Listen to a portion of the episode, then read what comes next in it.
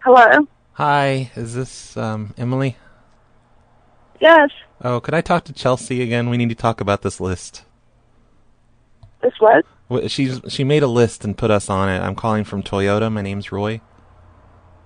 I, I'm just Hi, trying. this is Roy from Toyota. Is he- He's what you meant. Who is this?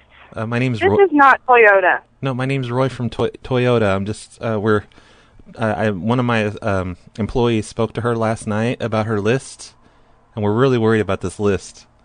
She's made some sort of a list, and we're, we feel kind of threatened at this point. We just we're just trying to clear things up not here. a threat. It's you have terrible customer service, and this is proving it. You called me at three in the morning, and now you're calling me during church hours when I just watched my little cousin get christened. Oh, you're at church right now. Yes. Oh, okay.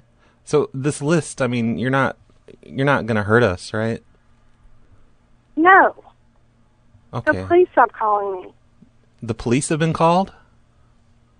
No, please stop Oh, calling me. please. Okay. Because we were worried we are going to have to call Homeland Security or something. I mean, we, we felt like this could be like some sort of attack on our business, like Well, physical. it's not. So, So you don't it's ha- not. So please stop calling me. you don't have bombs or I mean, you're not No, you're not going to physically hurt anybody.